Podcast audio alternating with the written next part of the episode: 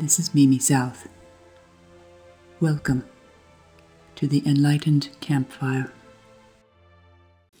Have you ever wondered what the future might hold for this world of ours?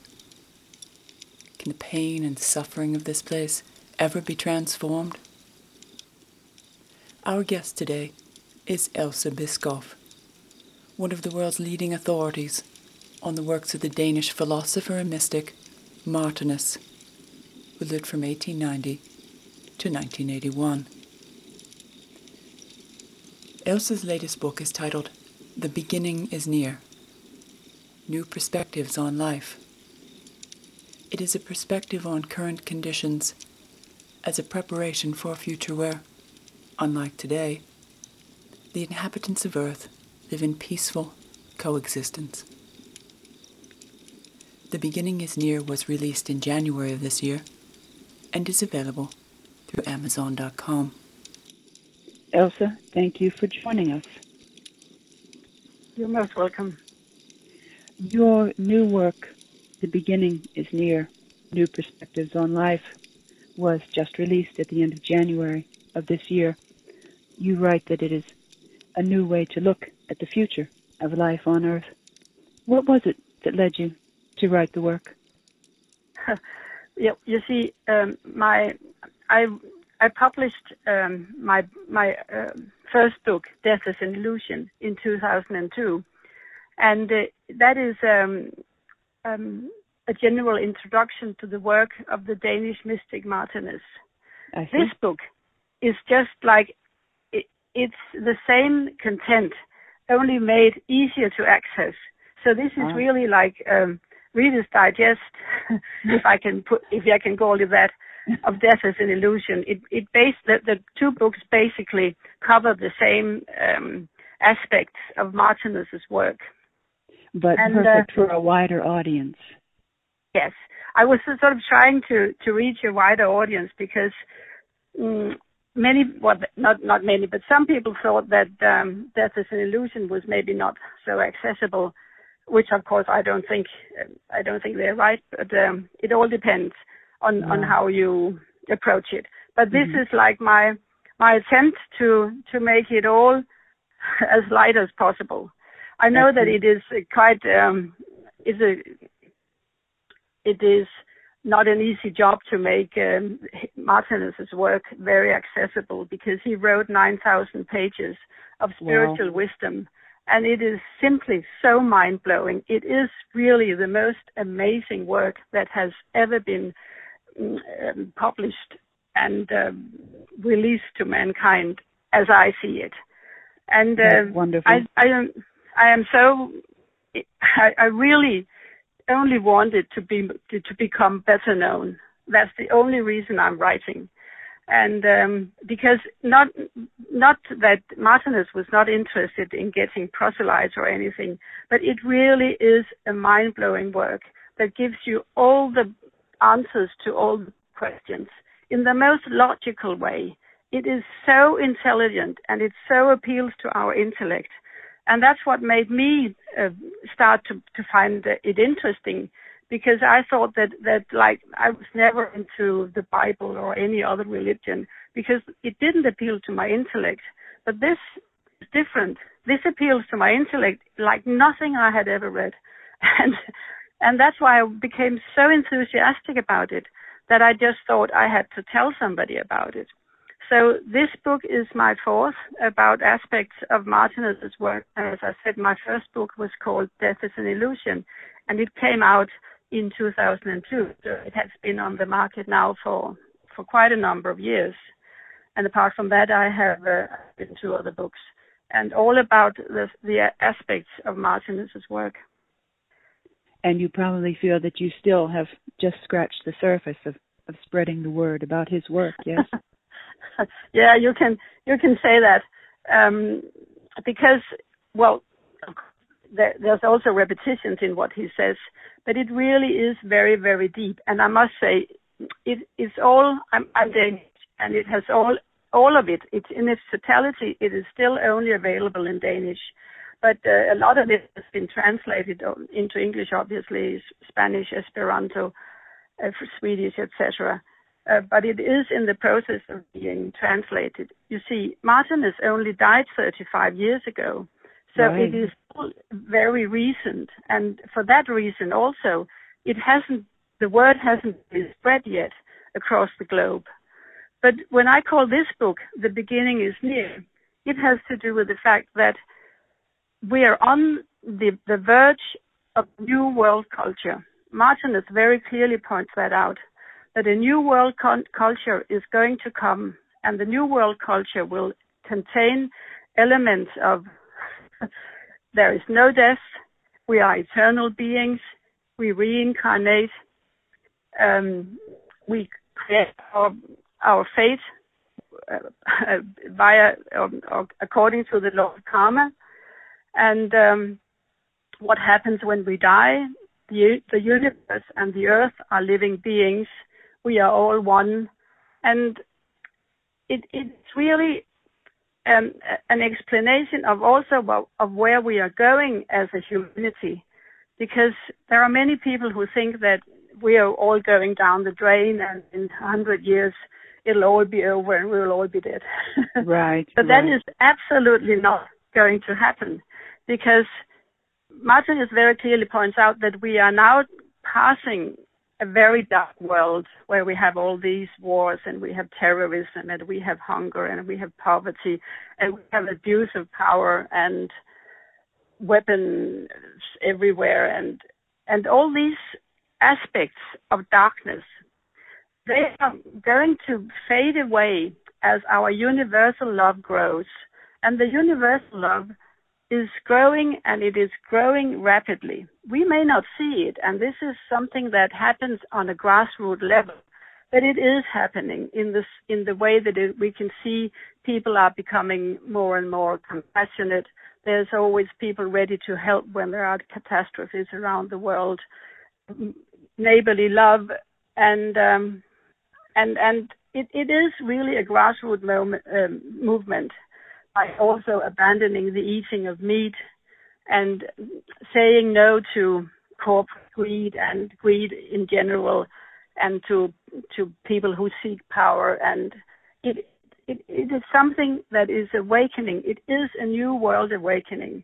And Martinus very clear points out that in 500 years the last war have been, will have been fought on the planet. And we are all approaching a point where we become more and more human. Obviously, we are all standing on different levels of our development, and some are more developed, more humane than others. That is clear to see.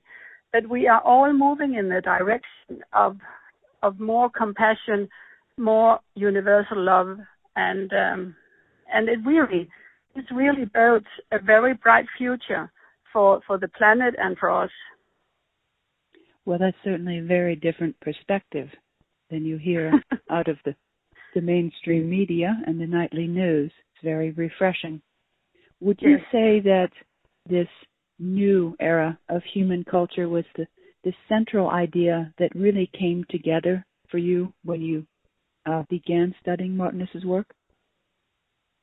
It was, as I said, what appealed to me was the logic of it. Like it, it it, there was nothing, and, and Martinus doesn't want us to believe, he isn't asking us to believe in any of what he says. He says that, that his, op- his work is not an object of faith, it is an object of study. And I think I have been a, a searching soul, maybe during various incarnations. And here was simply food for that hunger I had, the hunger for spiritual nourishment.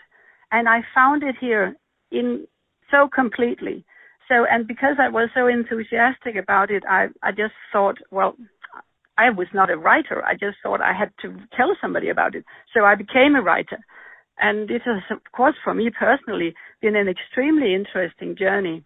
And it's getting more interesting every day, mm. really, because it's beginning to spread. And I can see the, I can see that there's more and more interest in in Martinus's work, also in my work, but, but my, I'm not important. What is important is really to get this new world picture, which which we can also call it, out to a broader perspective, out to a broader audience, because it is so uplifting. I mean, since I found it, I have been walking around with a with a constant smile on my my face because it is impossible not to become an optimist once you have uh, studied uh, th- this. It is so, yeah, logical. That's wonderful. All right. Now, if I may ask you our our core question for the show yes. is that if we were sitting around our enlightened campfire, say on a beach or out in the woods, and you had just that evening to teach me one thing, the one thing that you wish people would understand after you're gone from this lifetime, what is it you would teach me? I would teach you that death is an illusion. There really is no death. What we see as death is just um, a change of location, really. When we leave our physical instrument, which is nothing else than a physical instrument, we pull the whole, um, our whole spirit, everything that we are, we pull that out and we live on in a spirit body, a spirit body consisting of energy. And in that, we go to a, a, place in the spiritual world, and when we have rested and, and recuperated from the hardships of the physical plane, we come back and reincarnate in a new um, in a new little body, and we continue our development from where we stopped the last time we died. We are eternal beings, and we are on an eternal journey through light and darkness. And I think this is very important. It's important to understand that we do not only live this one life. And another aspect that it is, is very important is, of course, the law of karma, because you reap as you sow. And that is the way we create our fate. We create our fate by the way we treat others. And if we treat others like shit, we will get that back. If not in this life, then in the next life. Because our karma can jump several lifetimes, but it will always come back to us. And I think that that should have a sobering effect on the behavior of a lot of people. Like when people go out and kill other people or, or shoot them and treat them badly, they don't realize that in that way they are creating their own fate. They are doing this to themselves eventually. And I think that when, when we really get that, we will start to behave better. We won't go out and steal and cheat and kill and be greedy because it will all come back to our own life. And I think those two perspectives, like that we don't only live once, that reincarnation is much more than a belief. It is a fact, and all life forms reincarnate from us to to cells, to molecules, to plants, to animals, to human beings, and and um, that it is so important to understand that we don't only live one life, and what we sow in one life can come back to us in the next life. So it is really a very good idea that we all try to be the best possible version of ourselves and to work on our own development and not work against it. Like treating others with respect and being kind, being a friend, being helpful. And um, I, think those two aspects that don't do to others what you wouldn't like others to do to you and realize that you are here on an eternal journey and you're only here visiting this physical plane, not only once, but many, many times. But you will come back and you will come back, and we are all on a journey from very selfish, egoistic beings towards much more altruistic, empathetic beings that will eventually become, as it says in the Bible, man in the image and likeness of God. That is our sort of um, goal at the moment. There will be other goals because we are eternal beings, and eternity is an incredibly long time.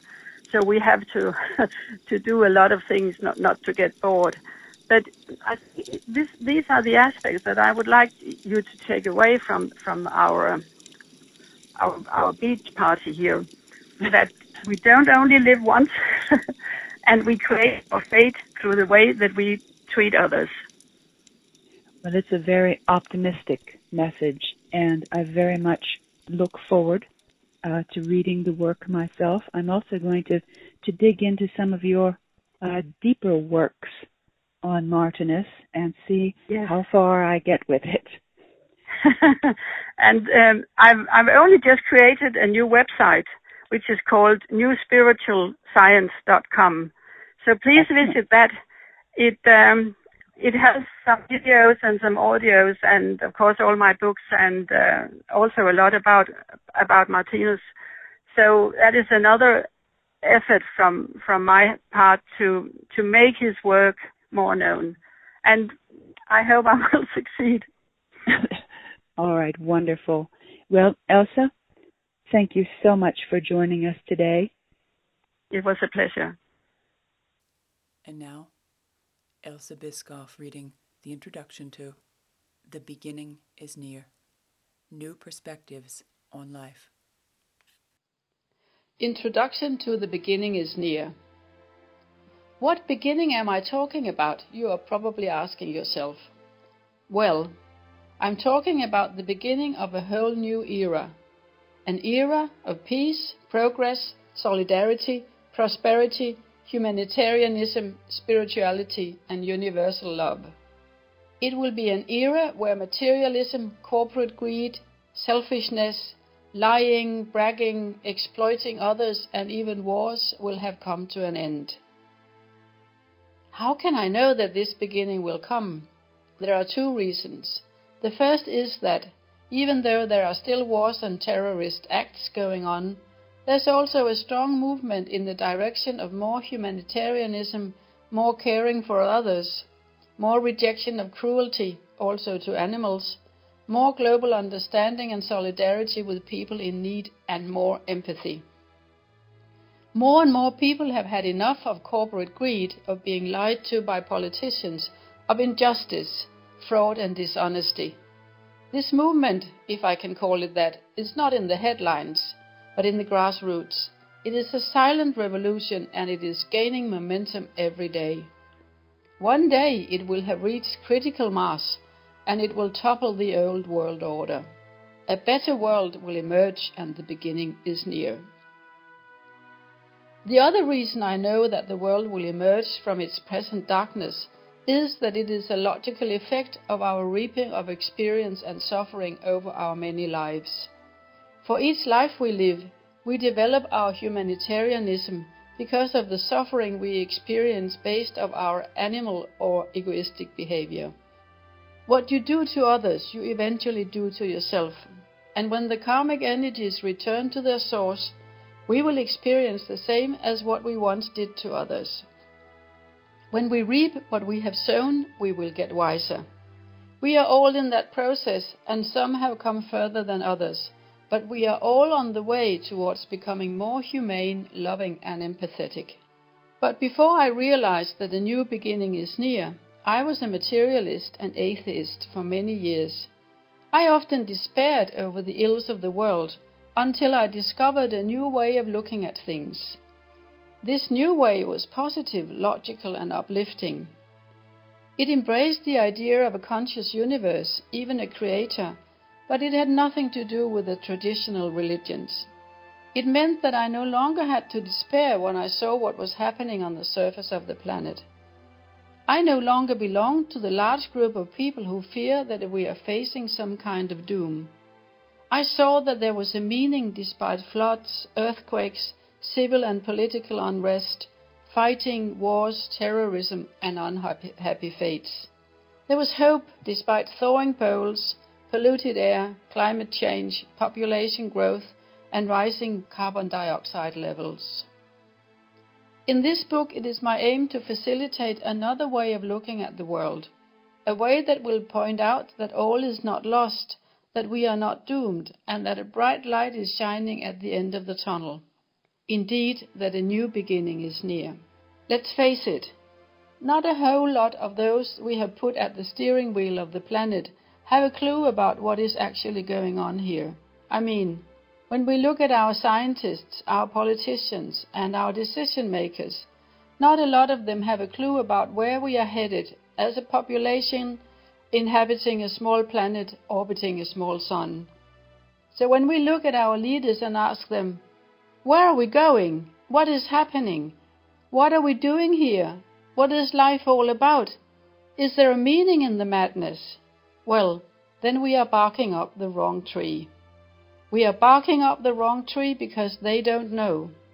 Most of them don't really have a clue. We are simply asking the elm tree to give us pears. This is when I ask, why don't we just ask somebody who knows?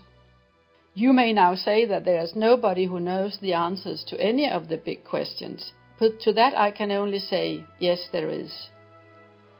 So I suggest that we take a look at what those who know about the state of the world and the meaning of it all have to say. In that way, we will be asking the pear tree for pears, and that seems like a much better idea than asking the elm tree for them. And who are those who know? Those who know are our spiritual masters, teachers of wisdom that can see beyond the obvious and have an insight into the deeper workings of the world. Through their eyes, we see a world that is in no way lost or going down the drain.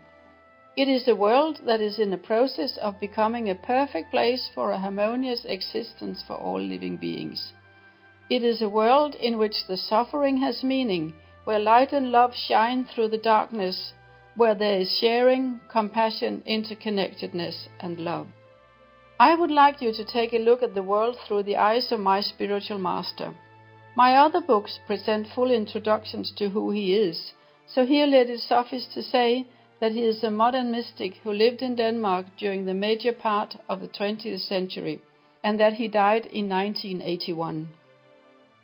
His name is Martinus. He left a legacy of thousands of pages of spiritual wisdom. This spiritual wisdom has been designed to satisfy our present needs for answers. It is logical, meaningful, and it appeals to our intellect. It is not an object of faith, not something that we should believe in, but something that we should study. And to those who have studied it, it makes so much sense. It gives us logical answers to the big questions. It is uplifting, refreshing, and innovative. And he who has studied it will never want to look at the world in any other way again. My own life can be divided into a before and after I met my spiritual master. Well, I didn't actually meet him in person, but I became acquainted with his writings. Before I met him, I was clueless. I lived a life devoid of meaning other than the struggle for survival, and I had no idea what I was doing here. But I did have one thing, and that was curiosity. I wanted to know more. I wanted answers to the big questions. Where are we coming from and where are we going? Is there a meaning somewhere? Is there a God? And because I was asking, the answers came. When I was ready for the answers, my spiritual master appeared. And woe did he appear! One day, after a long period of searching, a book about my master fell into my hands. The moment I grabbed that book, I intuitively knew that I had found my answers. It took me about a year to read through all the material written by Martinus. But when I had fi- finished reading it, the bricks inside my head had been permanently rearranged into a logical and beautiful edifice. Where before there were ruins, chaos, and clutter, now there was a palace of meaning, insight, and wisdom. I had found a way to look upon the world that made sense. Not only did it make sense, but it was stuffed with logic, beauty, and joy. So why not join me on an excursion into this logical and beautiful worldview? Please come with me and let us take a good look at Martinus's worldview in 10 easy chapters. This is my promise to you. When you have read the book, you will never want to go back to the old way of looking at the world.